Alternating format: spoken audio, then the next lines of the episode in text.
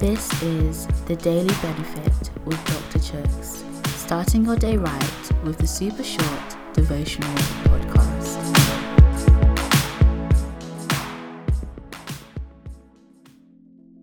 Hey guys, today's reading is taken from Psalm chapter 96, verse 3.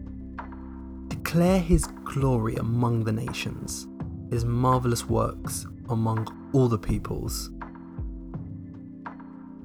They recently filmed a few scenes from a popular Netflix series and also a Hollywood film with some very famous actors on my street. It was all pretty exciting stuff. It was all really underhanded too. Quiet, suspicious. It was all kept brilliantly hush hush.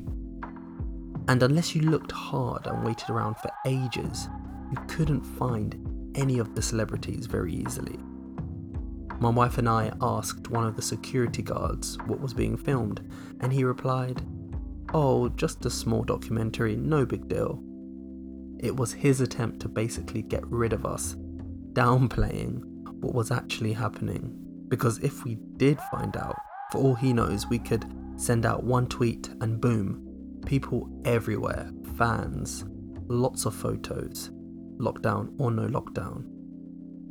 But instead, Lots of the locals were walking past with no idea what was happening. If only they knew. I sometimes feel like the security guard. God has done amazing things in my life and brought me here thus far.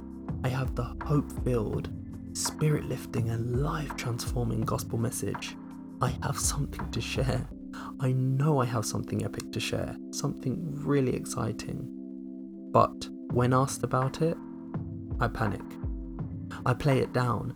Depending on the situation, I may even change the topic. Have you ever done something similar? Well, today, we need to remember the magnitude of our salvation. God, the ultimate celebrity, doesn't need a security guard. Don't guard the gospel. Just like people would flock to the scene of celebrities if they knew they were around, only word got out about the gospel, then some of your family and friends may flock to God.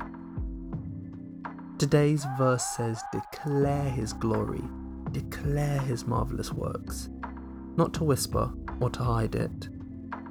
So today, don't play down your faith, play it up.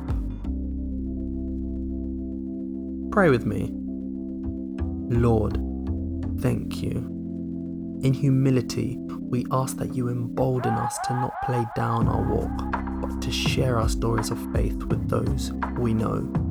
In Jesus' name. Amen.